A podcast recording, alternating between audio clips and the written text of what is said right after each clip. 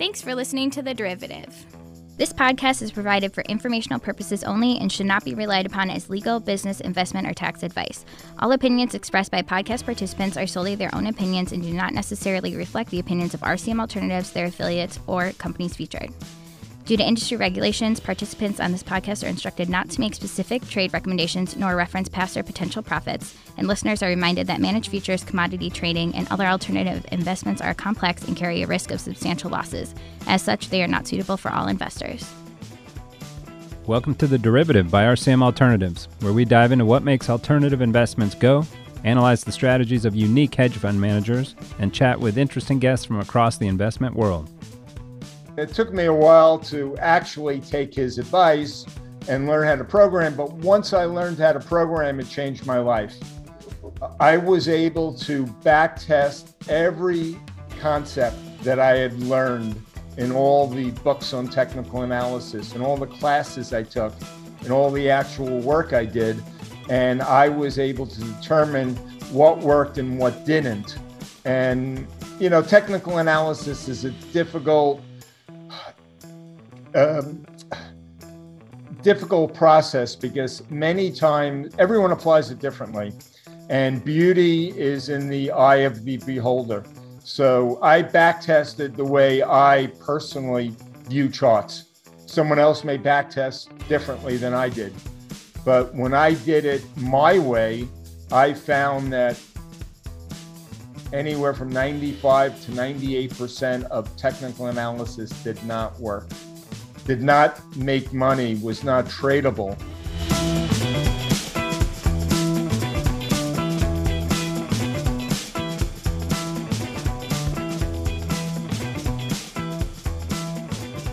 All right. Hi, everyone. We're here with a guy who's been around the trend following, technical analysis, fund management business so long. He's sort of gone full circle back to the beginning, now putting his quiver of systematic models onto the emerging derivatives markets, which are Chinese futures.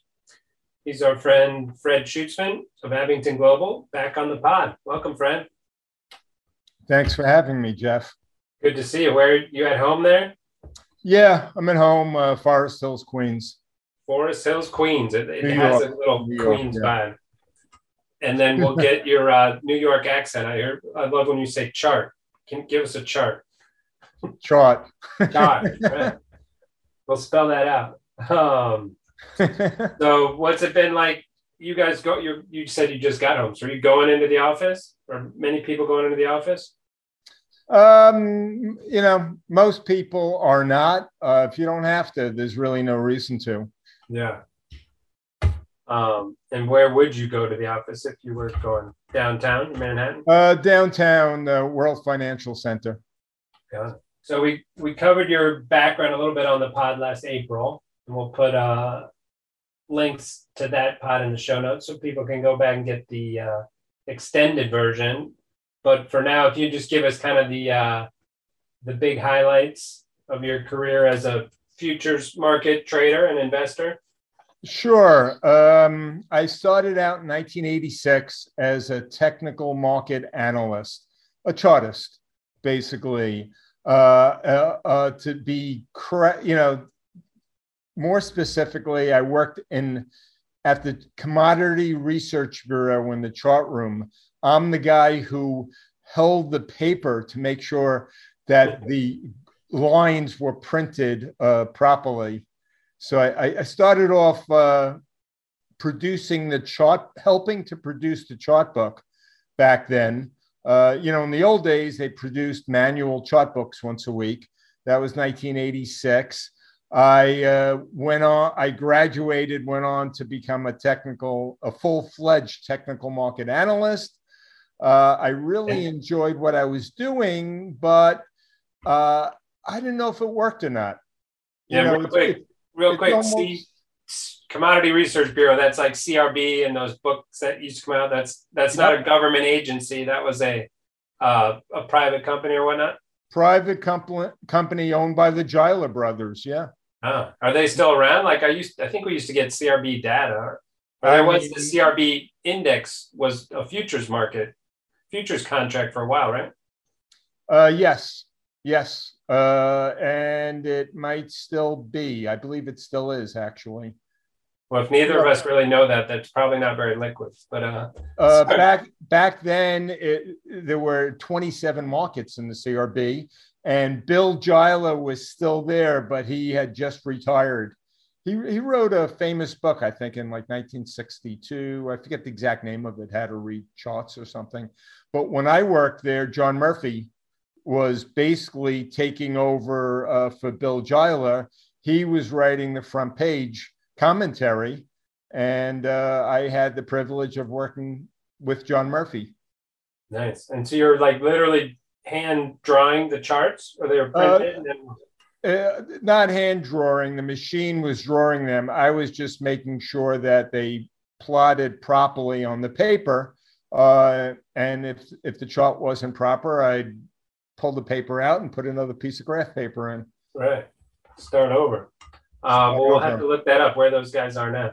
So sorry. Then you you question yourself of whether that this charting stuff works. Uh, I, I became a full fledged technical analyst, joined the Market Technicians Association, passed the CMT exams, uh, and I really believed it worked, but I wasn't getting any feedback. It's as if someone went to medical school to become a brain surgeon, but never did any operations. How do you know uh, the theory that you're learning in school could actually save someone's life? How do you know it works unless you perform an operation? Yeah. So, so you, I wanted to perform an operation. You wanted to start wanted, cutting. Yeah. I wanted to trade. And I figured the only way to determine if my knowledge, you know, if what I knew actually worked and actually made money in the markets was to buy and sell commodities. Yeah. For your own account uh, for my own account initially, and then uh, for client accounts. Uh, you know, I was always skeptical of the industry because every technical analyst I spoke to called every bottom and every top in the market. Everyone selectively remembered their successes and forgot their failures. Um, you know, I wanted a report card. You know, yeah. I, I, remembered my school days and I, I appreciated school. I like going to school and getting a report card. I knew how I stood, I knew how well I was doing. And trading, I felt, would to some extent give me a report card. Yeah, so you would say that the ultimate report card, right? Yes, yes. I mean, obviously, the, there are traders who are more skilled than others, but I felt that even if I was a mediocre trader, uh, uh, having these tools at my disposal, I should certainly be able to generate a profit. Uh, and so that led into Briarwood? That led into uh, Briarwood. Uh, and it was probably a five or 10 year process. I didn't realize how difficult trading actually is uh, knowing how to read charts um, doesn't uh, you, you, can't monetize that skill immediately. Well, thank God uh, you weren't doing the brain surgery you mentioned. You might have, you might have lost a few of those early patients. Exactly.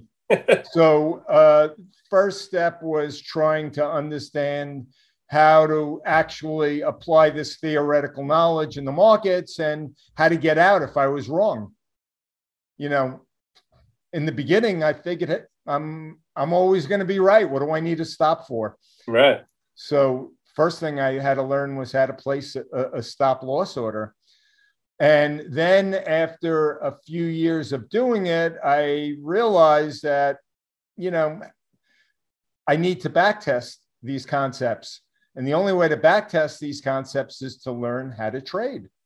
Yeah. And and uh, a famous, you know, I was very fortunate uh, early on.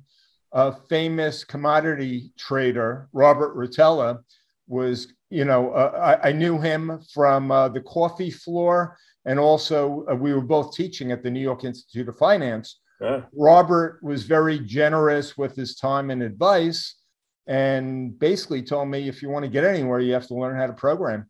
Yeah, he's yeah. been on the pod. We'll put a we'll put a link to his his notes in there or a, a link to his pod as well. Um, I've I'd forgotten about that connection. That's cool. And it took me a while to actually take his advice and learn how to program. But once I learned how to program, it changed my life. I was able to back test every concept that I had learned in all the books on technical analysis and all the classes I took and all the actual work I did. And I was able to determine what worked and what didn't. And, you know, technical analysis is a difficult, um, difficult process because many times everyone applies it differently. And beauty is in the eye of the beholder. So I back tested the way I personally view charts. Someone else may back test differently than I did. But when I did it my way, I found that anywhere from 95 to 98% of technical analysis did not work, did not make money, was not tradable. And I'm, it, I'm, I'm give not, us an example of like a simple like selling at a 90 stochastic or something like that. Like oh yeah, um, selling selling when a market's overbought. Um, I'm sorry, selling when a yeah, selling when a market's overbought Yeah. or buying when it's oversold did not work. Actually, the the opposite worked a little bit better. Probably better off buying when the stochastics is ninety percent. right. And some would say me, right? Like to say 95% of technical analysis doesn't work. Like you still have to create a strategy on the analysis. So it's not that the analysis doesn't work. It's just the strategies Exactly. built purely off of that might not work. Exactly, and and and I was going to clarify that myself. Not Yeah, that it doesn't work, but for me, uh, a concept that works is something I could number one objectively define, and number two generate enough of a profit to to um, give me a net positive return after overhead. And o- overhead is basically slippage and commissions. You know, And how do you for a concept, you know, it doesn't pay to trade a concept where I'm going to break even and then end up losing money after, you know, paying commissions and slippage. Uh, not only do I have to make it a, a small profit or and then some, but I have to make enough of a profit to make it worthwhile to trade. You know, Yeah. wh- why risk a dollar to make a, a, a dollar one if I'm taking a lot of risk? for sure. And how did you tend to tilt in your modeling towards more of like a positive skew, long volatility type models? Right? Like you can take the analysis and go either way. I'm Like nine times out of 10, this thing reverts. So I'm going to trade that. But you're saying maybe the 10th time, I only have to risk a dollar and I could make $25. That seems like the better uh, opportunity to me. for me, it has to suit your personality. That always fit my personality. I was always comfortable being a trend trader. I like the idea of being right maybe 38, 40% of the time and making nice profits in the long run. Uh, I didn't want to. Uh, I didn't want to sell, be an option seller, for example, where I Yeah. could be right 99% of the time. And then if my strategy is not perfect, blow up uh, on trade number 100. I like, you know, that fit my personality. And, you know, when I, when we started, I wanted to build something that, you know, I would be comfortable trading and I would be able to stick with because a system is worthless if you're not going to trade it. Yeah, yeah. And it's so funny to say out loud, right? Like I'm I like being right 38% of the time, right? like what? Nobody nobody you don't actually like that, but you're comfortable being right there. In a perfect world, you could be right 98% of the time and still have the same risk profile, but that's extremely hard to do. Exactly. Um, so once I learned how to program and I saw what didn't work and what did work, and and a lot, you know, I a lot of other technical concepts I appreciate and I think are valuable and I think they're helpful. Uh, uh, you know, just from my perspective, being able to objectively define and program and come up with tradable concepts th- there w- wasn't much I could do. Uh, for example, Elliott wave theory. I was always a big fan of Elliott wave theory. To this day, I think it has a lot of value, but it's not something I could uh, make work objectively. Hmm. So when you were just a chartist and looking at the charts, you're drawing the ones and twos and threes and what is it? A, there's five waves, right? Uh, um, five five waves in the direction of the major trend, three waves against. Right. So you're putting those numbers on a chart and you're like, this is great. When you went to test it, uh, not so great. Exactly. Uh, in gold recently, a few weeks ago, uh, a friend of mine who I had a friend of mine who I had worked with for many years, I had helped build him a divergence indicator. He's very big on divergences, and gold had a positive divergence. So uh, he goes, "Hey, should I buy gold? It has a positive divergence." I said, "It's not something." I'm, you know, I'm not a divergence trader to begin with, but I, I, said one thing makes me a little uncomfortable here, and uh, gold sold off in a five wave pattern. Mm. That was something yeah. I had noticed, and the divergence was perfect. Uh, it rallied for a few weeks and then came down afterwards, but that five wave down move sort of spooked me a little. So, from a subjective standpoint, it was something I was uncomfortable with you know, many times uh, I'll look at a chart and if I see a market rallies in five waves and then starts correcting, I begin to get excited because that five wave advance tells me, hey, the trend is now up. Yeah. It's been solidified. You know, even though I'm a system trader, uh, you know, old habits are hard to break, and I still subjectively look at charts and and try to form opinions. And part of the reason I do that is, uh, and I'll go into this in more detail, but you know that is the way I started in the industry, and that's how I developed my trading my trading systems. Everything to me was looking at charts, uh, coming up with concepts first, and then building trading systems yeah. from that. I, I, you know, I always, uh, I used to teach a class in technical analysis and building trading systems, and I always spoke about throwing darts at a dartboard. Uh, what many people do is they'll throw 100 darts at a dartboard, and the three darts that hit the bullseye, those are the three magic dots. Yeah.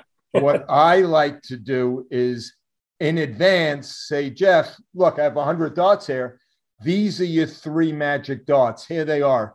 In Hit the bullseye. Before yeah. I throw them, now let me throw them at the bullseye and see how well, see if these three magic dots outperform the other 97. And maybe these are my three magic dots because they have all their feathers, they're equally weighted. Uh, you know, I mean, there's some reason, rhyme and reason behind that. Yeah. And and when I, you know, if I'm looking at a chart and I'm developing concepts, it has to make sense to me. I've seen systems where if it rains the third Thursday of the month in oh. Paris, buy soybeans in Chicago. and it, it, maybe it works for the last 16, 17 years, but it's not something I would trade because it doesn't make common sense to me. Right. And so, how do you weigh that? Right. I think a lot of our listeners are going to hear you and be like, this is so old fashioned. Who looks at charts anymore? Right. AI just crunches all this data. They don't care what the chart looks like. But to your point, that AI could easily shoot out like something nonsensical. Like if this happens, right? If it's 2 26 p.m. on a Wednesday, don't take the trade because the last 62 Wednesdays that, you know, occurred doesn't have any bearing on whether that's going to occur this next Wednesday. But and, this is what works best for me. This is what I believe in. You know, my, my thought was I was a good. I felt I was a good chart reader, and by looking at charts, I get ideas. So if I look at chart after chart after chart, and I, uh, you know, I've developed certain concepts of how markets work. And then I set out to build trading systems that basically emulated the way I subjectively analyzed markets. And I felt if I could do that, then obviously the you know the computer's doing the same thing I am, but the computer is a lot more consistent and disciplined than a human, and it should have better results in the long run. Yeah, it's just it's weird to me, right? Like if you said you get some global macro guy, and he's like, I just take my experience of analyzing uh, sectors and this and that, and I've coded my experience into a model. I feel like people give that a, you know, if they're voting one out of ten, like, oh, that's a eight or a nine, that's exciting. And if you approach someone and be like, I look at charts and then I come up with a model. These days they're going to be like, charts? Kidding me? Right? Like that's nobody does that anymore. And I feel like they'll go on the other side of it. But what why do you think that is that people have kind of moved away? Right? That certified market technician never really took off. Um, at least to me, what I see on FinTwit, you know, on Twitter, if people put up a chart with some lines and everything, you know, 80% of people come back at them of like, oh, let me draw a smiley face here or whatnot. So what, why do you think we've moved away from charting as a legit, legit thing? A few reasons. Um, one, uh, it, it, it's a skill that you can never monetize. You know, I remember in the old days, you know, being in New York, I, I was able to rub shoulders with the top technical analysts, you know, alive. Uh, uh, you know, people like John Murphy and Ralph Acampora and Alan Shaw and John Tyrone I, I, mean, those were four of the classes I took at the yeah. New York Institute of Finance. I mean, big, big names. The problem is uh, techni- technical analysts never generated income for firms. And, you know, back then you were able to get a job as a technical analyst, but year after year, companies just let their technicians go because they weren't profit centers. They, you know, they didn't consider yeah. them valuable. And now, you know, uh, I mean, I haven't looked for a while, but my understanding is now not that many technical analysts are really employed. Yeah, well, they'd rather have the the quant, right? Which is funny because they're so similar in nature, but yeah, um, they, they're able to program it right out of right out of school. Exactly, they are similar, uh, and, and, I always thought technical analysis w- was valuable. And just just because I'm saying 95 to 98 percent of it didn't work for me, uh, isn't a knock on technical analysis. Because I I would imagine a quant would probably say the same thing, that very few concepts they actually use. Yeah, I think I think you're in the majority there for sure. But I think most people have that feeling of like this technical analysis it's all up, like you said, beauty of the beholder or in the eye of the beholder and what you do with it matters. It doesn't just work straight out of the box. Yeah. So, um, you know, the problem is technicians really couldn't get paid. So there's not many technical jobs out there anymore. Not only that, they had a bad reputation. This friend of mine, Dennis, who I uh, worked with with many years, he gave me a job. Uh, my first job in money management was with him. And from day one, uh, he was a big fan of technical analysis. But from day one, I'm trying to think of the exact quote. Uh, it was something to the effect that all technicians have holes in their shoes. he, he tried to impress upon me from day one that technicians that never trade really you know they, you know they don't make any money. Yeah. They're analysts. They're not well paid. Uh, they they can't they can't trade to save their life because they've never done it not because they're applying the wrong concepts. It's just a long learning curve. It took me five or ten years to actually uh, take my theoretical knowledge and, and, and become profitable I think and, you see the same thing in the quant space today. Like when they come straight out of school and they're they're green, they're deer in the headlights when you know presented with real money problems a lot of times. Or oh, if I'd known then what I know now, right? Of like the risk controls and all of the you know degrees of freedom that they don't think of in their first iterations of their code and whatnot. Exactly. Now, uh, I always felt technical analysis uh, was very helpful because it helped me understand how markets worked, how they traded. And if I could understand how, you know, you, what is a chart? It's basically a pictorial view of human behavior. So if I could understand pe- how people uh, are buying and selling by looking at charts, I thought it would, you know, it's of great value. And anyone, if you could understand markets and understand how markets work, I think you have a big edge when you're trading trading systems. Whereas if you're right out of school, if you're a quant, if you throw 10,000 ideas at the computer and come up with two or three systems, uh, you know, how do you know how do you know they're actually going to work going forward? You know, the magic darts. Exactly. Obviously, some dots are going to hit the bullseye, but that could be pure coincidence. So, you know, I, I, mean, I remember when I started out and and and I was so fortunate to spend time with Ralph Acampora.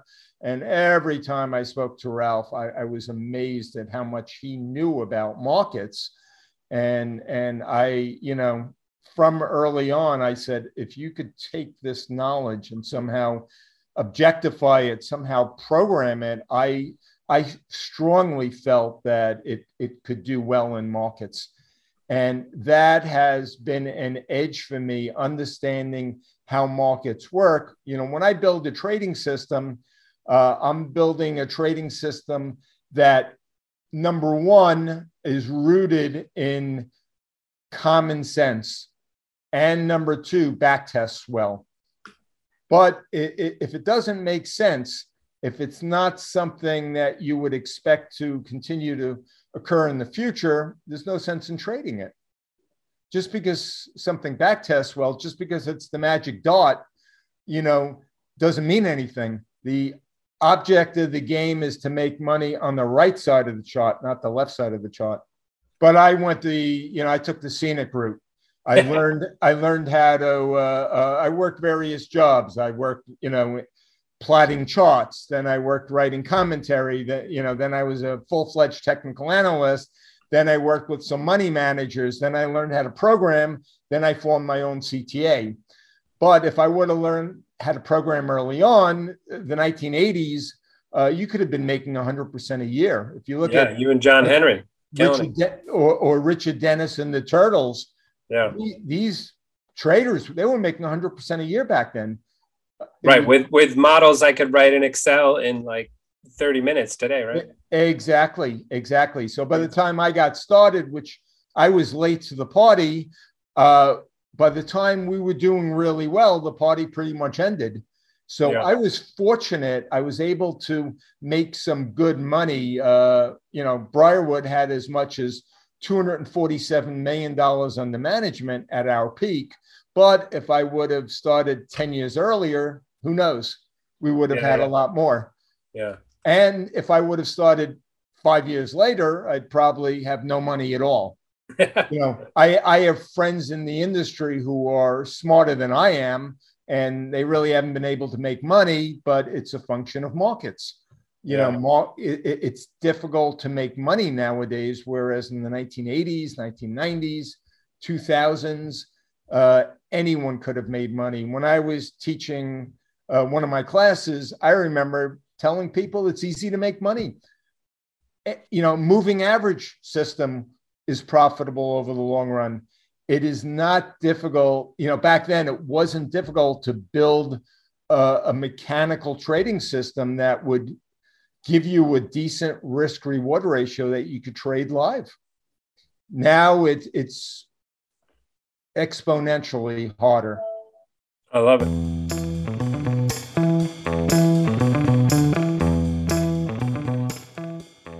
So, wanted to dig into that a minute, a little bit of why, in your view, is trend, especially trend, so difficult the past ten years um, in the U.S. markets? What's what's going on there? Uh, I, I guess the honest answer is uh, I don't know. to be perfectly honest, uh, but I suspect it has to do with uh, the economy and the fact that markets are manipulated to a certain extent. Um, interest rates have been held at artificially low levels for many years now. Central banks continue to intervene in the currency markets. And historically, that's where CTAs made their money. Uh, Briarwood made most of its money in currencies and interest rates. Yeah. And if those two markets aren't moving, if if they're not profit centers, it's a lot harder to make money. Also, um, back then, you know, I, I, remember interest rates were like five percent uh, uh, in the good old days, and you could break even trading for the year and still show a five percent profit. Right, but owning some T bills. You could post margin as T bills. Yeah, you know, post the T bills for the margin. But do you think so? Which came first? Like, so those simplistic models we were talking about in the 80s, just throw one of these out there.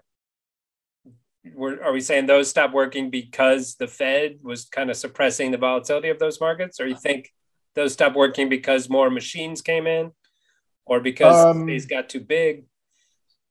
You know, you can argue that people were taking the edge out of the market as more professionals entered the market. Uh, and that was certainly true. It was easy to make money, uh, say the 1980s, 1990s. It started getting a lot harder in the 2000s. Uh, so even you know, even if we didn't have a, this type of environment, if markets were allowed to trade freely, if currencies, if interest rates just traded based on market forces, I suspect uh, CTAs will have a resurgence. They will do a lot better. But you know, the, a lot of the edge may have been taken out of the market. You have more CTAs, more professionals competing, so it, it's not as easy as it used to be, and you know th- that could be a factor as well. But you know, uh, everything works in cycles. And if you remember the stock market, you know, the lost decade in the stock market was the 2000s, and stocks have been roaring for the last decade yeah, uh, the last 12 years now. Um, maybe the true same is true in the commodity world, and I suspect it is. That uh, you know, uh, it's been very difficult to make money, say the last six years or so. Uh, I suspect the next six years or 12 years may be a lot easier. That markets will trade more freely. Yeah, the uh, in my comment, I was like is it too big? I think that's been debunked a few places. Um, Reddit's still a relatively small percentage of, especially interest rate and stock equity markets. Uh, maybe if you're talking something like Palladium or something. Um, but in terms of the main markets where they usually drive their profits, I don't think it's too big. And then it comes back to like, is it uh, AI and prop firms kind of having figured out and can easily, right? They can easily put, you know, uh, proxy of what all the CTAs are doing into their systems and know where the buying is going to come in, know where the selling is going to come in, and get in front of that or behind it or whatnot. So I think that can kind of abbreviate some of those simplistic signals and let people get in in and out a little better. Yeah, but um, keep thinking of uh, what my partner Stephen Klein has been saying, and I, and I agree with him 100 percent Stephen uh, feels that uh, a lot of a lot of people basically uh, uh, change their methodology. You know, if it's not working, if the system no longer works, they change the system. Uh, they're basically optimizing it to markets. And if you, you know, look at the CTA world, it was easy to make money for many years. Briarwood made money 15 years in a row from 1996 to 2010. Uh, you know, got a lot harder. Say, you know, then it got choppy, but from 2015 on, it got significantly harder. Yeah, I think all our clients came in around 11. So thanks for that. uh, Stevens of the opinion that a lot of people who had profitable systems back in the day, uh, say from 1996 to 2010, when their system stopped working, instead of saying, you know, maybe it's the markets aren't trending anymore, instead they said, oh, now we have to modify our systems and, uh, for current market conditions. So people have modified their systems to say the last six years or so. The problem with that is uh, if markets revert back to the historical norm and they begin trending again, the systems won't work. And, and this came up because we, uh, as you know, uh, uh, Abingdon trades China for RCM. Yeah, yeah. We're we're uh, providing RCM with signals to trade the Chinese futures markets, and the signals have been very profitable. And um, you know, it, it, it's not that we're doing anything magic. It all goes back to what John Murphy told me from day one, uh, and that was uh, uh, the holy grail is knowing what markets are going to trend and w- what aren't. Yeah. He told me if you could develop an indicator that told you which markets were going to trend, uh, you know, that's all you need. Yeah. You can make right. money hand know. over fist. Right. The and, capturing of the trends, the easier part. Yeah. And, and, we'll discuss this more, but the Chinese markets are almost like going in a time machine back 15, 20 years, and they're easy to trade. They trend, it's easy to make money. Uh, you know, the, you could throw many systems at them and they would all be profitable. So, you know, what happened was uh, when we went into China, our attitude was we're just going to take the same exact models that we traded in the US with the same exact parameters and trade China. And uh, it seemed like everyone else that uh, uh, created, developed new and unique models for China or changed parameters or did something different. And they all changed their models. You know, what happened was their models, quote, evolved uh, yeah. because uh, they weren't making money in the US and they felt their models were broken. So they had to fix them.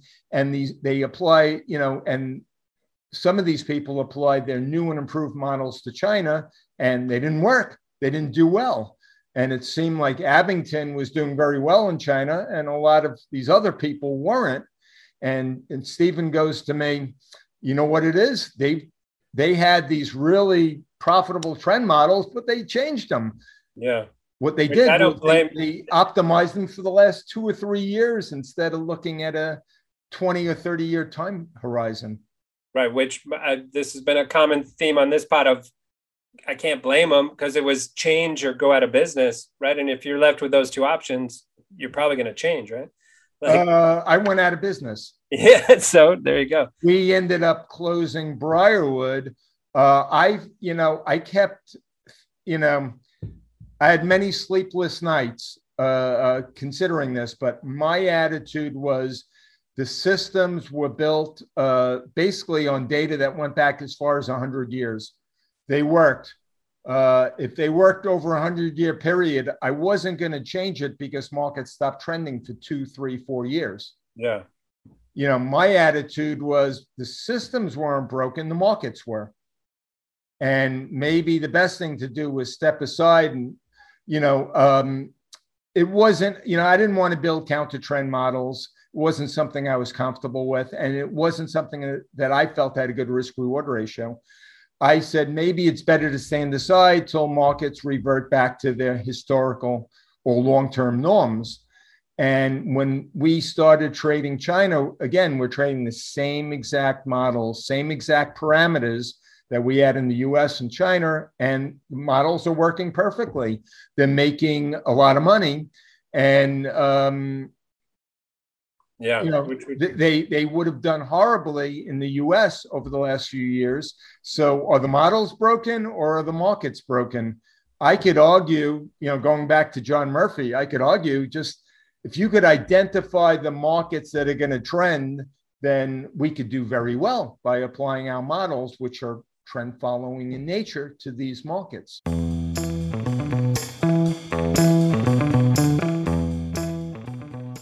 so we let China out of the bag there. So wanted to, before we dig in there, wanted to read a following a piece from Prelude Capital, and kind of set the stage. They put this out on LinkedIn. Uh, the number of Chinese hedge funds managing more than 1.5 billion in assets doubled in 2020 in China to 63. Uh, China money managers currently have 578 billion under management, uh, as compared with 3.6 trillion globally. Um, Chinese hedge funds returned more than 30% on average in 2020. The best performers surging tenfold, which I think tenfold means a thousand percent. That's a big number. Uh, this compares to an average 11.6 gain for hedge funds globally in 2020.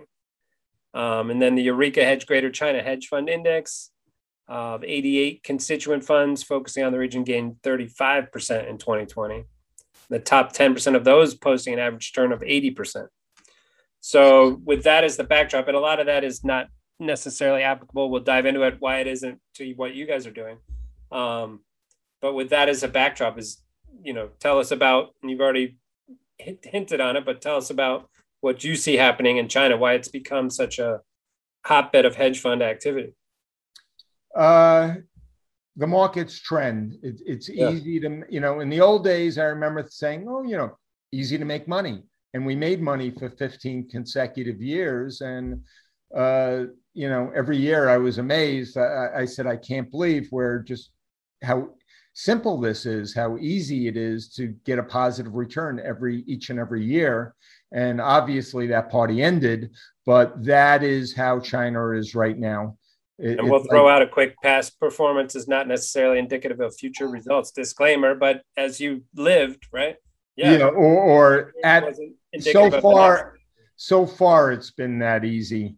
Yeah. And uh, part of, you know, I believe part of the reason is uh, they have unique markets that are not traded anywhere else. You know, in the US, CTAs made their money in currencies and interest rates. And a lot of these other markets are not that liquid, to tell you the truth. You want to trade coffee, you know, or Kansas City wheat or bean oil, the, you know, uh, cotton. They're not the most liquid markets in the world. Outside of currencies and interest rates, it's really only a handful of really liquid markets. Yeah. You know, like crude and gold and soybeans. Um, in China, they have the most liquid markets in the world. Um, I mean, I haven't looked for a while, but maybe out of the 12 markets with the highest volume, I'm out of 20 markets with the highest volume, they maybe had 12 of the 20, but they have extremely liquid markets. Uh, they have, uh, you know, they don't really have any currency markets. Uh, they, they do have some equity indices and, and interest rate markets, but in general, uh, 95% of what we trade there is co- commodities. Yeah. So, you know, and more that, so like industrial type commodities, right? Uh, uh, basically, yeah. But the, the beauty is there, you know, you can't manipulate these markets as easily, at least you know, I mean, the currency markets, you have central bank intervention. Interest rates, governments could affect, you know, int- the, you know, yields. But uh, in general, you know, what can you do about the soybean crop? What can you yeah. do, you know, about crude? You know, there's OPEC, there's other issues, but these commodities, I think, trade better on a technical basis uh, because there's fewer outside influences, and the chart really uh, determines pri- future price direction to a large extent. Right, so they, got- and they have unique markets that are not traded anywhere. Such as what are some of those unique uh, iron ore, metallurgical coke, coking coal, steel rebar, uh, um, hot rolled coils. Uh, but market, you know, thermal coal, market after market after market, you know, like I said, with tremendous liquidity. And um, they move like markets moved in the old days. And, uh, you know, they don't have as many professionals trading there. It's probably more public participation. And uh, despite my stats I just rattled off of all those billions in hedge funds, which yeah. admittedly a lot of those are trading long only in equities in Chinese A shares. Yeah, so and trying to pick out the the winners in the Chinese stock market. And I'm only talking commodities, you know. Yeah. And what it, it, it's first of all, you really can't trade the commodity markets in China unless you're a Chinese national. The you know we're not allowed to trade Chinese markets directly. All we do is, is provide signals to RCM who provides the signals to the client, and the client is the one who actually makes the trades. Yes. Uh, there's only, you know, there's maybe 40 highly liquid Chinese futures markets, and only seven of those are internationalized, where they allow um, people Yeah. outside of tr- China to trade them. And internationalized doesn't really include the U.S. You can't know. trade them as a U.S. let's citizen. we'll get to that in a sec. Let me back up and is is a lot of this success like just hearing you rattle off those markets made me think, okay, but yeah, they're building, you know, the building these cities, the spending in China is well known, right? Is it all just because they're spending so much and buying all these commodities that the prices are going up, up, up, and that's why it's such a good market to trade? Like, are you Uh, seeing all they do is go up, up, up, or are you seeing major down spikes as well?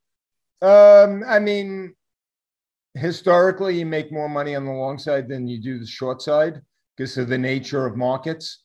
Well, they can right, they have infinite. moves. They can go up infinitely, and they're capped on the downside. Exactly. And when they move, you know, they can move exponentially many times on, on the upside. But uh, I mean, we've traded both sides, but in general, you're right. They they have been going up primarily.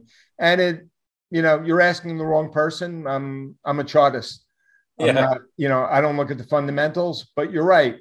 They, um, um, I believe the Chinese economy is the second largest in, in the world.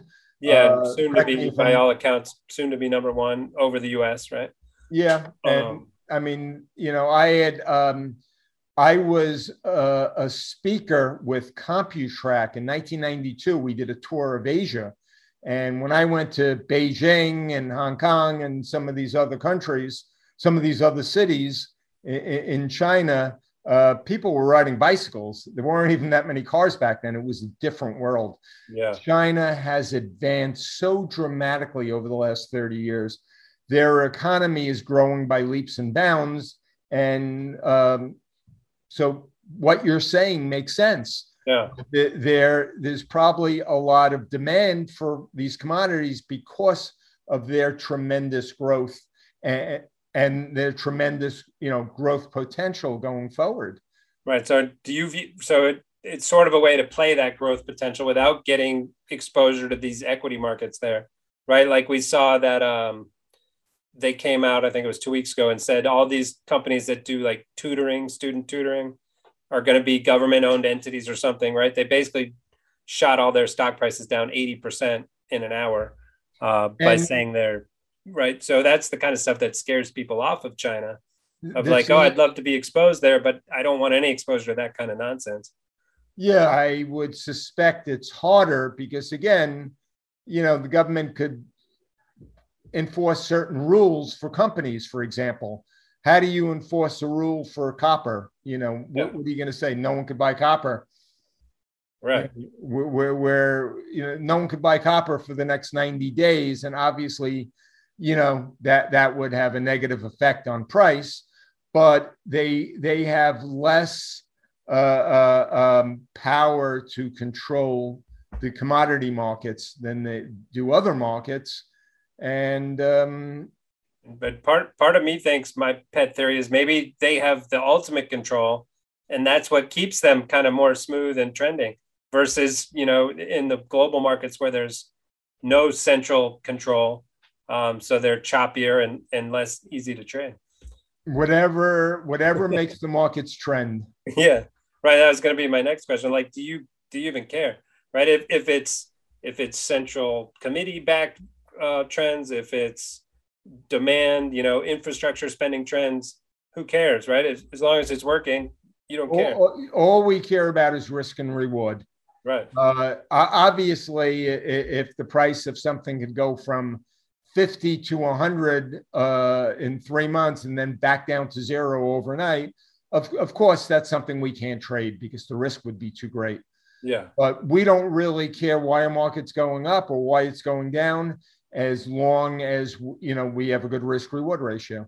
right or even what the market is right like you don't you don't care if there's enough liquidity um, let us in let us out let us do our thing Exactly.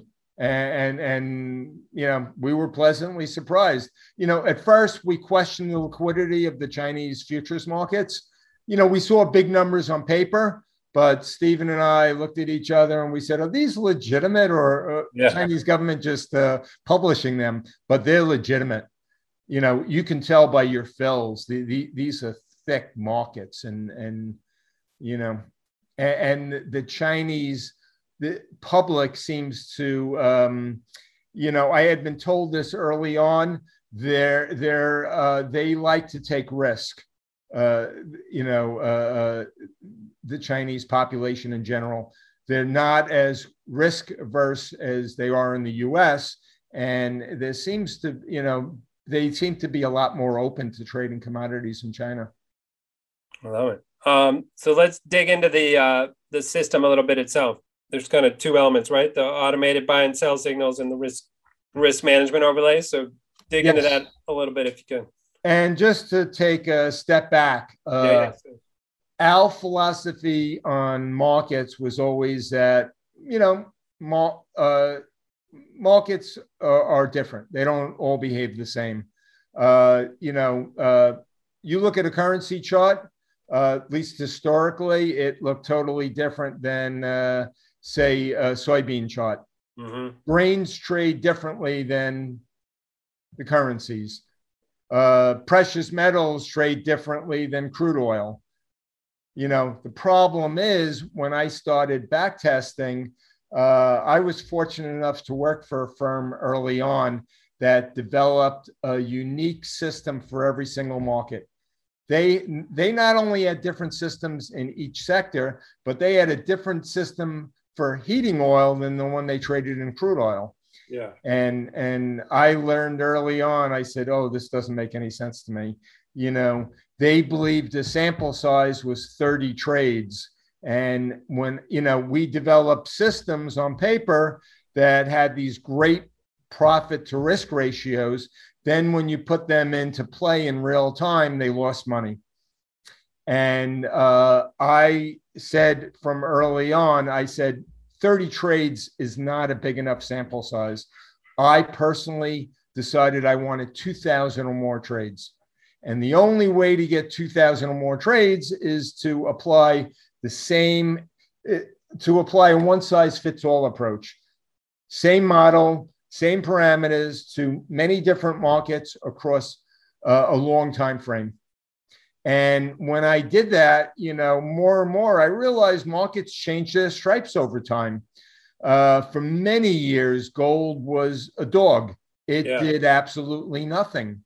Uh, then all of a sudden, you know, I, I, may have been in the business from say the late 1980s, and, and it took gold uh, 13 years or 15 years till it started moving nicely. All of a sudden, gold started trending, and and gold was the hot market after you know after say 15 years of, of choppy action so I learned that you never know what the next trending market's going to be.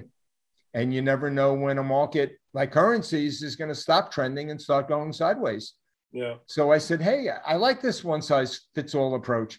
I like building models where I could backtest and have five or 10,000 trades. And since I'm applying a one size fits all approach, doesn't matter if a market starts acting differently than it did in the past begins to trend or stops trending. Uh, I, I have a cookie cutter approach that will work no matter what markets do, as long as some of them trend. Yeah. And so, but isn't that counter to your first thing you said of like that all these charts look different? You're they saying, do, but there was no way to quantify it. Yeah, yeah, yeah. There was no way to find exactly what made grains different than uh, crude oil. And even if I could, I'd be developing um, a model or a system, say for the grain markets, that uh, did not have enough trades. It was something I didn't have enough confidence in. Yeah, yeah. I even uh, I had seen one of the most successful stock market models ever developed, uh, and I, I, you know, in the beginning of my career, I was a programmer for hire, and I programmed this for someone, and it had over 5,000 trades over a 30 year period in the stock market, trading a, a, stock index. Then it stopped working.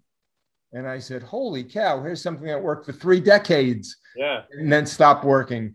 But if you build, if you apply the same exact model, one size fits all approach to 30 different markets over a 20 or 30 year time frame, uh, it's a lot less likely to stop working.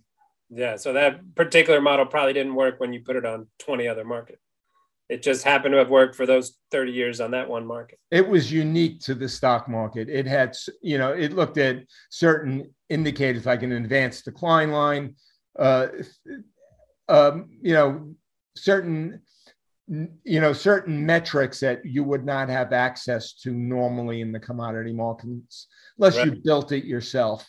So you were like a kid in the candy store when you got the Chinese data of like, "Aw- awesome, here's all this out of sample data that we can see our models on, and now I can get another couple thousand trades in the in the sample. Exactly. You know, and at the time, Stephen and I said, hey, maybe the models have stopped working. Maybe trend following is dead. We don't know yet. But when we, uh, you know, we were pleasantly surprised when we applied these models to the Chinese futures markets, and the backtest was so profitable.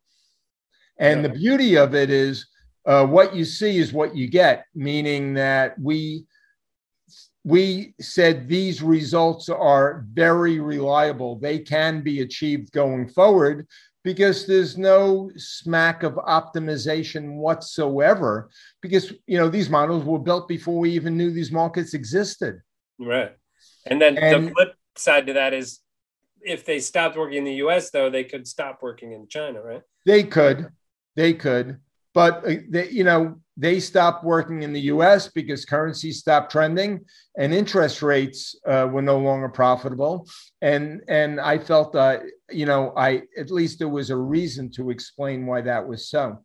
Have you dusted those off? I bet they actually did pretty well um, in the last six months. Uh, I've actually been trading in them uh, for the last two years. Yeah. I felt markets were beginning to change in night in 2019, and you know we were early, but they've they, you know worked well actually uh, for the last two years. yeah, So- the CTA trends had a little bit of a resurgence with um, all the reflation trade and possibly Yes. inflation. not, Um, on- not only have they uh, worked well, but I every indication is they should continue to work well for the foreseeable future in the U.S. and how do you have a view on that? Of if inflation shows up, it's for sure going to show up in those Chinese commodity prices, right? Like it seem hard to have They should. U.S. inflation without it showing up over there. you know, to me, uh, what I like about China is uh, we could get positive absolute returns, number one. Number two, it's not correlated to really any other asset class I've seen. It's not even that highly correlated to US commodity markets. Yeah, And, you know, when I look at the two, uh, I, I mean, there is some correlation, but a lot less than you would think. Uh, so, what is going to happen, in my opinion, is if China ever opens up their markets to the world, uh, every CTA is going to start trading China, if for no other reason than diversification. yeah, Adding Chinese markets to your current portfolio will not only increase your absolute returns, but it'll lower your drawdown. In China, uh, you know, I, I could throw a dot at the page and, and a magic dart or just a normal dart. just a normal dot and say, oh, here's, an, here's another trading opportunity. Yeah.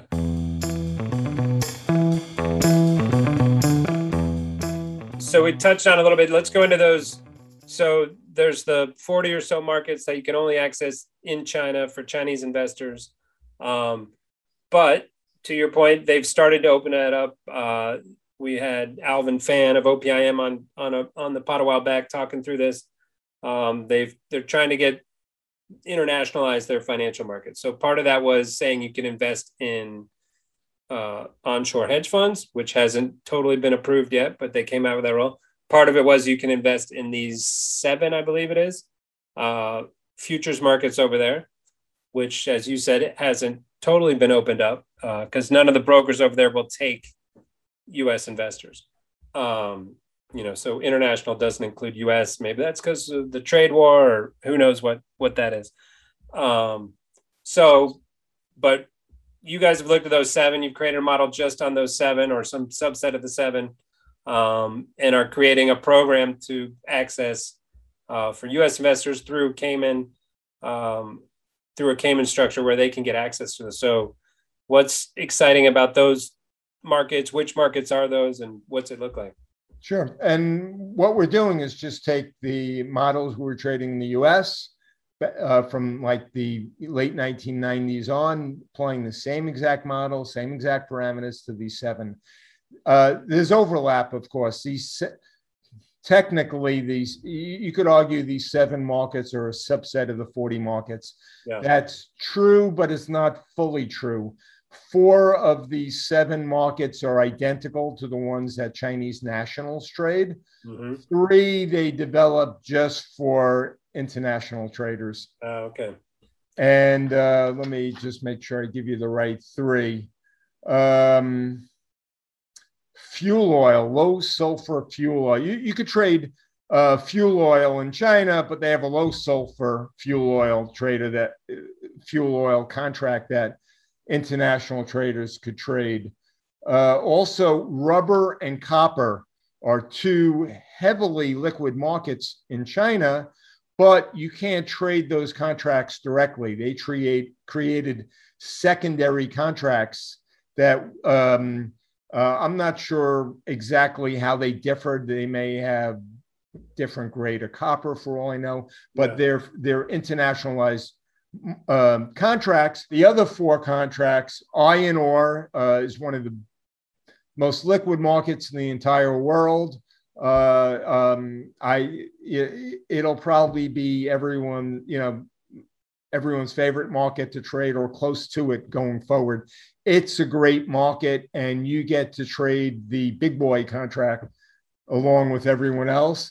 Same is true of um, palm oil um, crude oil, and what am I missing? Um, PTA. Uh, it is. Don't ask me what this is, but it's it's an acid contract. Um, Not the Parent Teachers Association. um, it it it uh, iron ore uh, is a great great contract. So is palm oil. So is crude oil. Uh, PTA has had big moves, but um, I don't, you know, in my opinion, it doesn't trend as well as the other three. Uh, um, you know, copper obviously is a, a, great trending market. And but your model will automatically distill those lists down to the uh, tradable ones. Uh, what it does is, you know, we I'll go through the models, but we basically built models to in its simplest terms, basically to try to identify which markets are trending and trade them. Yeah. You know, the John Murphy holy grail, holy grail. approach. Yeah. And, you know, I mean, easier said than done. And, uh, you know, the, the trick now with these internationalized markets, like I said, there's seven of them. Four are highly liquid. The other three are becoming more liquid day by day. So, uh, you know, our hope is all seven, you know, uh, if, if, you know, if, if you can't trade all seven today, hopefully, you know, one month, three months, six months from now, all seven will be tradable. And as more people get into the space, they're going to be trading it. But we don't do anything different in these markets than we do elsewhere. And this is how our models basically work. Uh, our program is based on three models. We've developed many more models, but we, you know, feel we get enough diversification trading three of them. Mm-hmm. Uh, adding a fourth, fifth, sixth really didn't add a lot of value.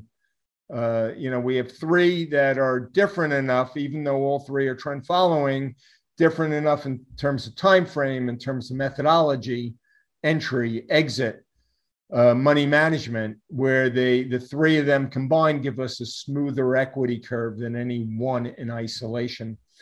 And uh, two of the three are medium term in nature. One is longer term. Uh, the basic approach is when markets go up, we want to buy. When markets are going down, we want to sell. Simple trend following. Uh, but there's a twist. You know, for example, uh, one market's a breakout system, break above resistance, for example, we buy. Another one is a pattern recognition system. Uh, we believe that's uh, somewhat unique in this industry because we've been able to take subjective price patterns, uh, put them into uh, object, convert them to objective rules, and actually program them. And and from what I've seen, few people have been able to do that successfully. So the patterns themselves are nothing you haven't seen, Jeff.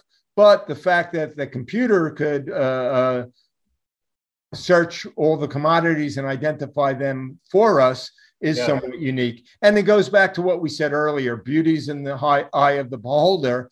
I could show 10 technical anal- analysts a chart, and, and maybe five will say, yeah, that's a head and shoulders top. Four will say it's a double top, and the last one will say, I don't see anything. Yeah. but so it, it, market it, Rorschach test, right? They see exactly. what they want to see. So it, it's be- the beauty of the chart as I see it mm-hmm. uh, program. Uh, the systems, the, you know, the way they work, uh, uh, they enter the market at different stages.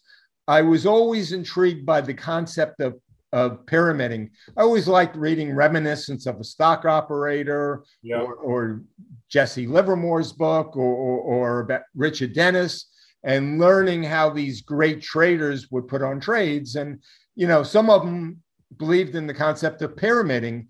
I could never, uh, I always liked it conceptually, but I could never take that concept and make it work objectively.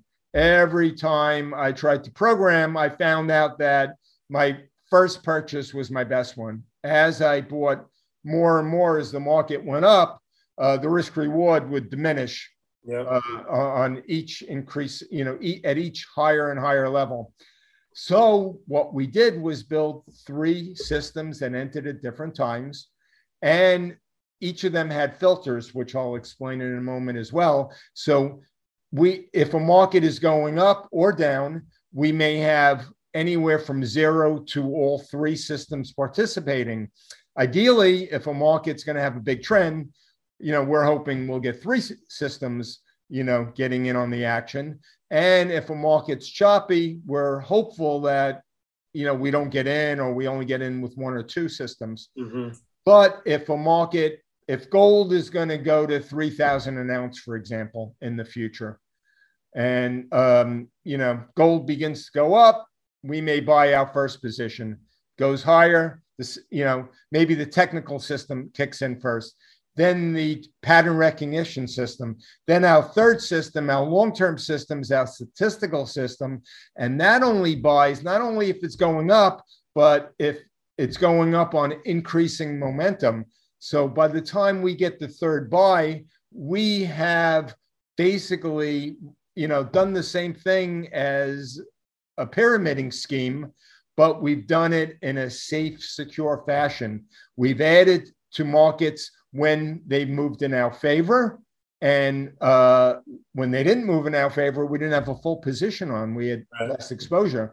And if the market went higher and higher and higher, we'd be putting more and more on. But it made conceptual sense. And it it allowed me to, you know, say, okay, now I'm happy. You know, I like pyramiding because the concept was if a market moves more and more in your favor, you should increase your bet size.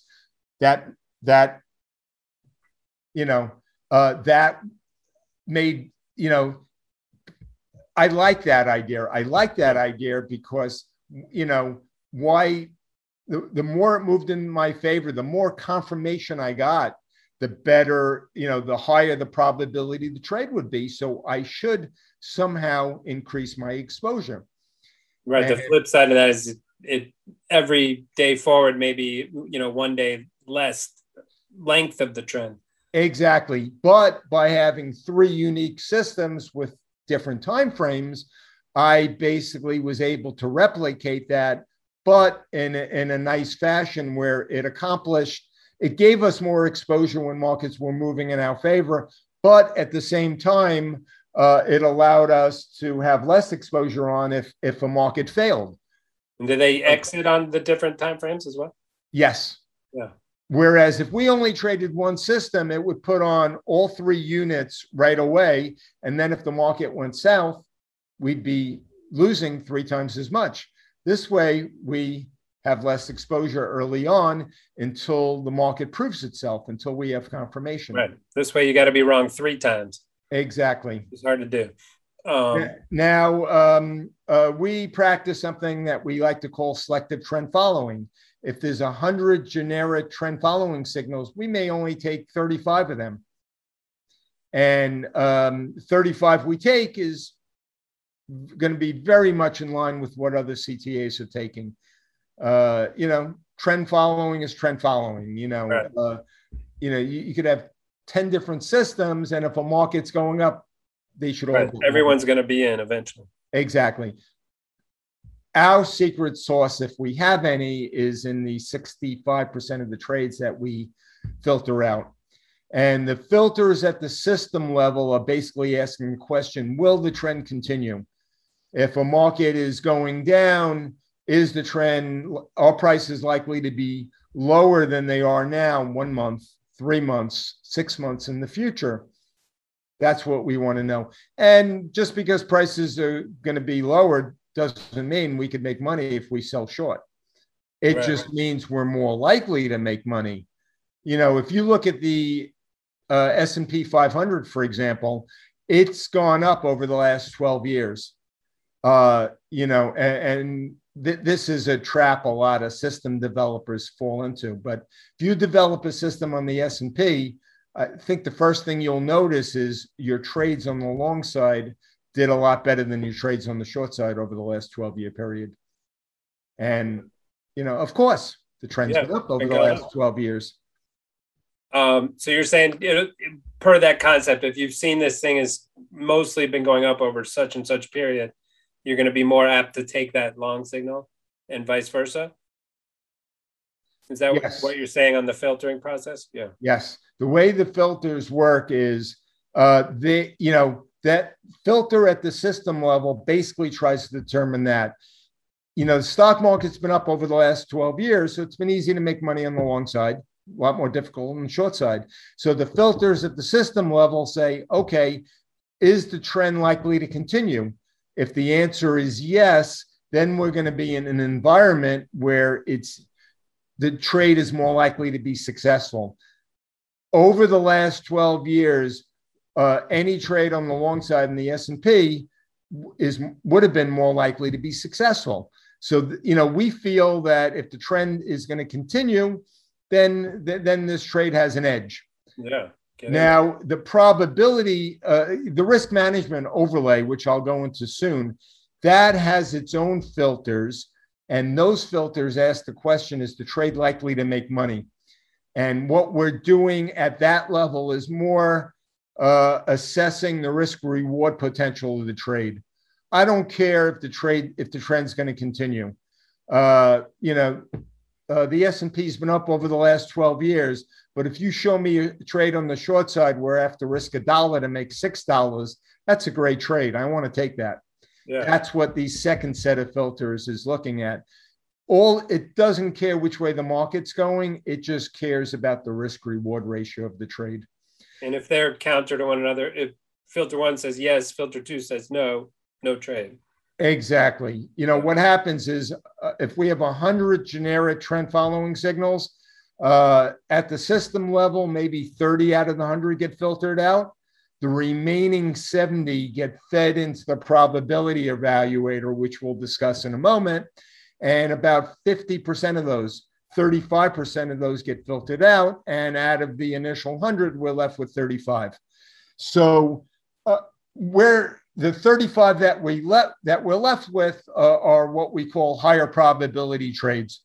We're trying to find trades uh, that um, are not only where the market's not only likely to move in our favor, but where we have a good risk to reward risk to reward ratio. Yeah. And so, what's that? What is is there a hard and fast rule for that ratio that you can share, or it's just you want it to be good? Uh, like, we, I mean, we we want it to be good. It, yeah. It's based on a lot of factors, but normally, if we're risking a dollar, we want to make two to three dollars. Okay, so three, three, two to three x. Um, and does it ever? Do you ever signal? Do you ever see trends where it's risk three dollars to make one? Uh, yeah, but yeah. that's that's something that gets filtered out that we don't take. Yeah, uh, exactly. Uh, there's nothing wrong with it. It might be a successful trade, but all of our back testing shows if you do that trade a thousand times, you're not going to be happy with the results. Right. You say no thanks. Um, At least not the way we trade, because you know the only way to make that profitable is you have to be right 75% of the time. The risk management overlay.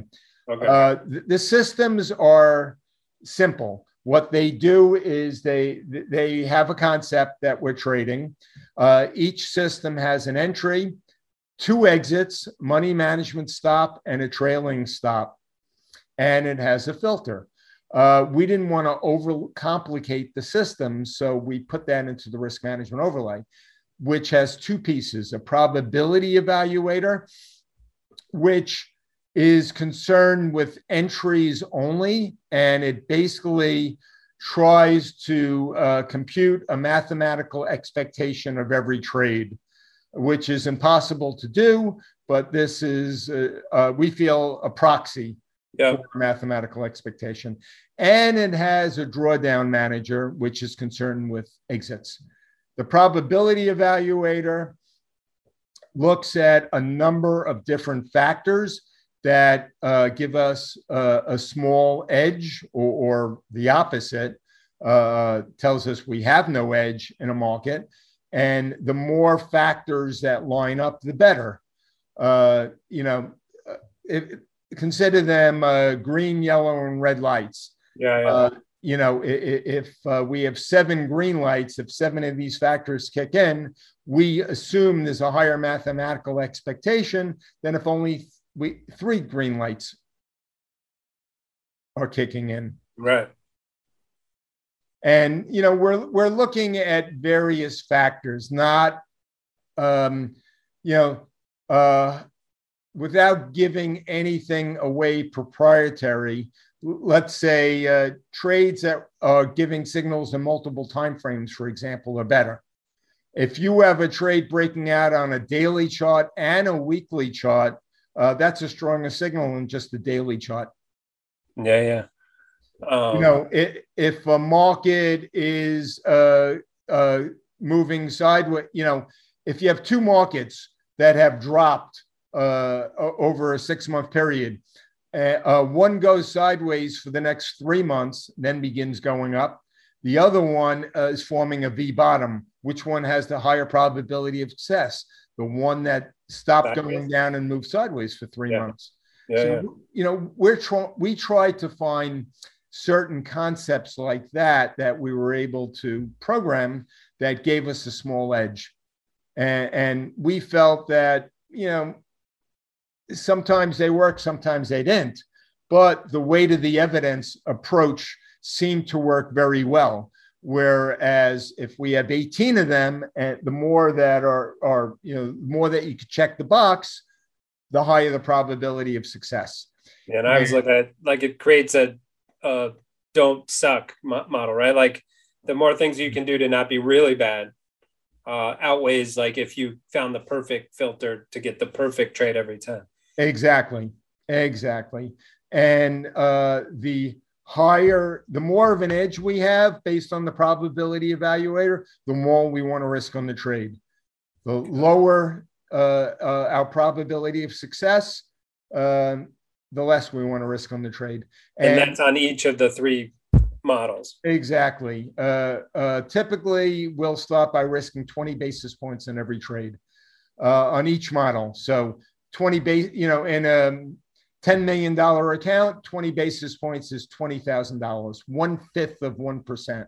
Yeah. So if um, crude oil starts going lower, and we sell, we go short crude oil on all three signals, we're risking 20, 20, and 20, 60 basis points.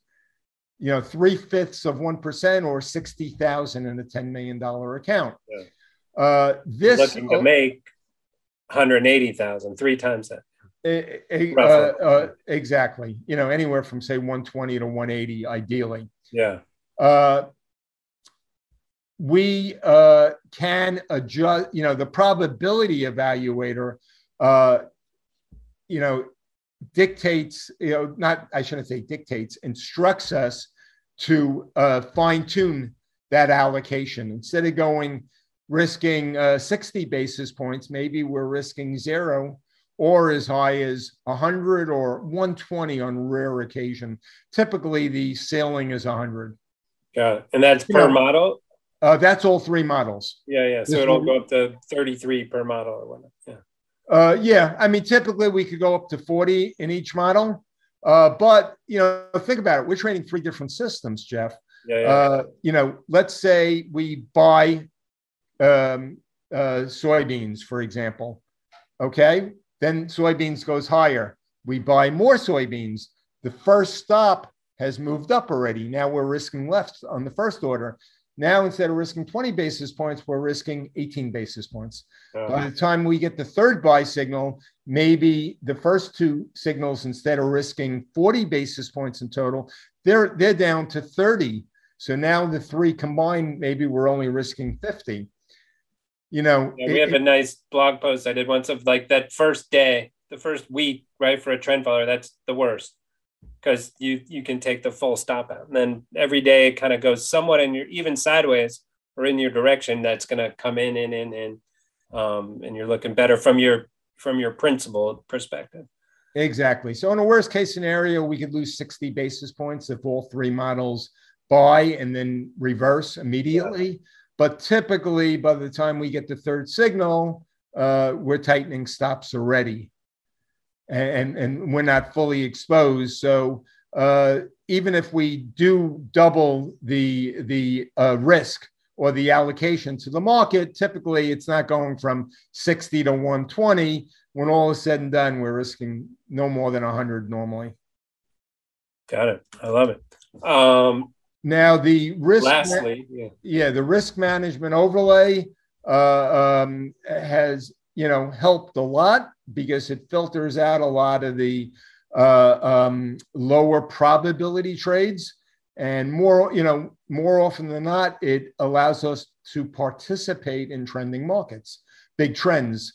Uh, uh, we, you know, we're only taking one third of all the trend following signals. So we're going to miss trades as well. It's yeah. not unusual for us to miss a monster move it comes with the territory. You know, you can't filter out all the bad trades and only take the good trades. Yeah. You know, I, I wish we were able to, but on occasion, you know, we'll miss major moves.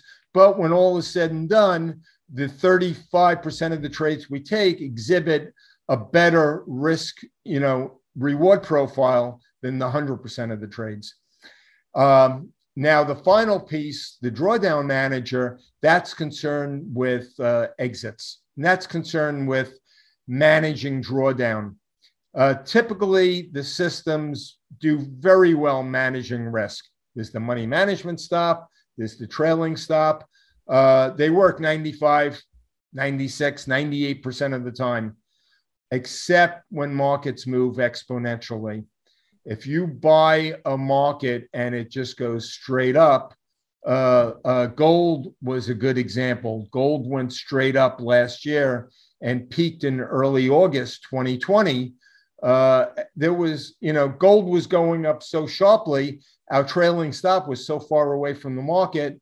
Yeah. You know, we said this drawdown's unacceptable. And early on, I said, you know, how do I, you know, oh, what do I, I have to modify the systems? I have to account for this. And then I said, no, no, no. Uh, keep the systems simple. I mean, I don't. Why modify the systems for something that happens no more than five percent of the time? Mm-hmm. Probably more like two or three percent of the time. Why not just build a separate unit a, separate piece of code that could address a situation. So what the drawdown manager does is it uh, it looks at various metrics, but in its simplest terms, it's basically saying uh, where'd the market close and today, and where's our uh, uh, stop. And if the stop's too far away from the market, take defensive action. And which means move the stop up or get out of the position. Either one.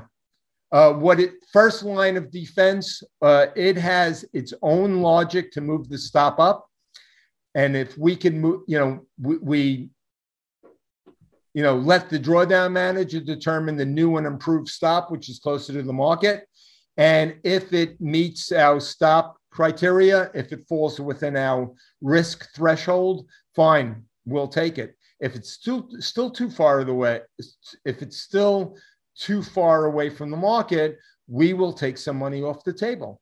If, for example, uh, I'm making this up, but if, for example, on a position, our risk threshold was 100,000 and the system stop was 280,000 away, uh, then the drawdown manager kicks in. It has to stop 160,000 away. It's still too far away.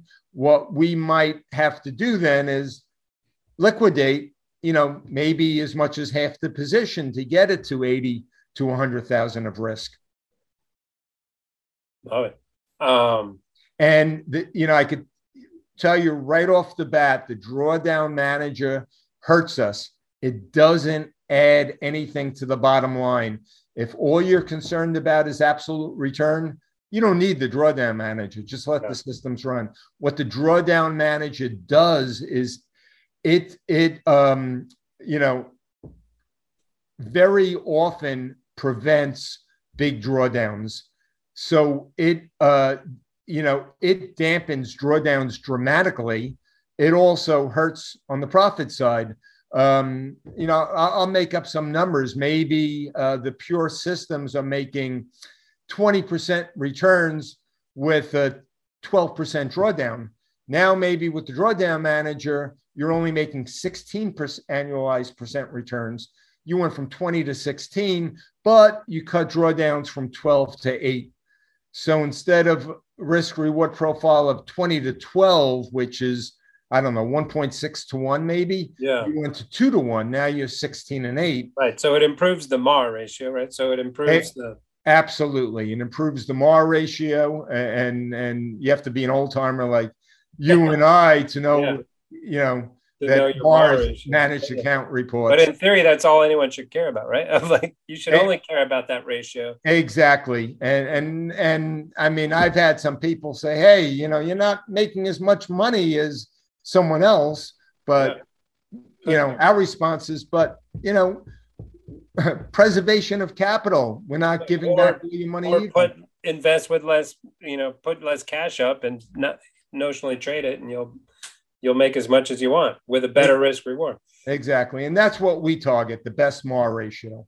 Yeah. We would much prefer that 16 uh, and 8 ratio rather than 20 and 12. Love it. Um, and so, lastly, you're so confident in this uh, these Chinese markets. You're putting a bunch of your own money over there to trade those markets, right? Uh, uh, we would like to, and I wanted to all along. Uh, I haven't been able to, but I will with the seven internationalized markets. Yeah, yeah, that's what I meant. Sorry, yeah, yes. you're you're going to personally back your own model to uh, to trade those. Absolutely, markets. yeah. No, I've uh, always uh, I've always liked to have skin in the game, and I feel it makes me a better trader. I uh, I pay more attention. It, it's like um, you know I, have read about athletes that uh, uh, you know some great athletes that just can't do well in practice and they do a lot better in the actual game. Yeah. Yeah. I mean, to me, if I have my own money at stake, it, it, you know, I, I, I feel it takes it to a, a, a, higher level for me. Even if you, right, you're not only going to uh, eat your own cooking, you're going to eat your own Chinese food cooking. Exactly. and I've always loved Chinese food. So, yeah. Have you and, learned any uh, Chinese? Learned any Mandarin along the way? Uh, very little. Uh, when I when I did my speaking tour in 1992, I, I learned a few words. You know, I mean, you know, basic words. You know, hello, good morning, thank you, but nothing beyond that. Well, I am. Back up. We might have you might have to get over there a few times, right? Yeah, I'm your typical American. Uh, uh, I'm terrible at languages. I really I am. know. It's embarrassing. We have international guys on the pod, and they're like, "Oh, I speak six languages." I'm like, "Oh my goodness." Yeah, I, Yeah, I love it. Um, well, I hope if we have any listeners still on, we've gone a little long, but this has been all great info. Um, and so we'll put in the show notes some links to this uh, these internationalized markets, what we're doing uh, to get access to those, and um, best of luck to you. Thank you, and thanks a lot, Jeff. Good. Yeah, and when. I'm coming to New York one of these days when things open back up, and I want you to take me to that pizza place you took me to one day. You got to remember the name because it was so good. Sure, uh, I will find it. it, it- it's near. It, it's within walking distance of the World Financial Center, so we'll No. go there. All right, we're gonna have a meeting and go get some New York slices. Sounds good Uh, to me, my friend. All right, Fred. Great talking to you. Okay, same here. Take care. The Derivative is brought to you by CME Group. CME Group is the world's leading and most diverse futures and options exchange. For more information and educational resources about futures and options, visit cmegroup.com. You've been listening to The Derivative. Links from this episode will be in the episode description of this channel. Follow us on Twitter at RCMAlts and visit our website to read our blog or subscribe to our newsletter at rcmalts.com. If you liked our show, introduce a friend and show them how to subscribe. And be sure to leave comments. We'd love to hear from you.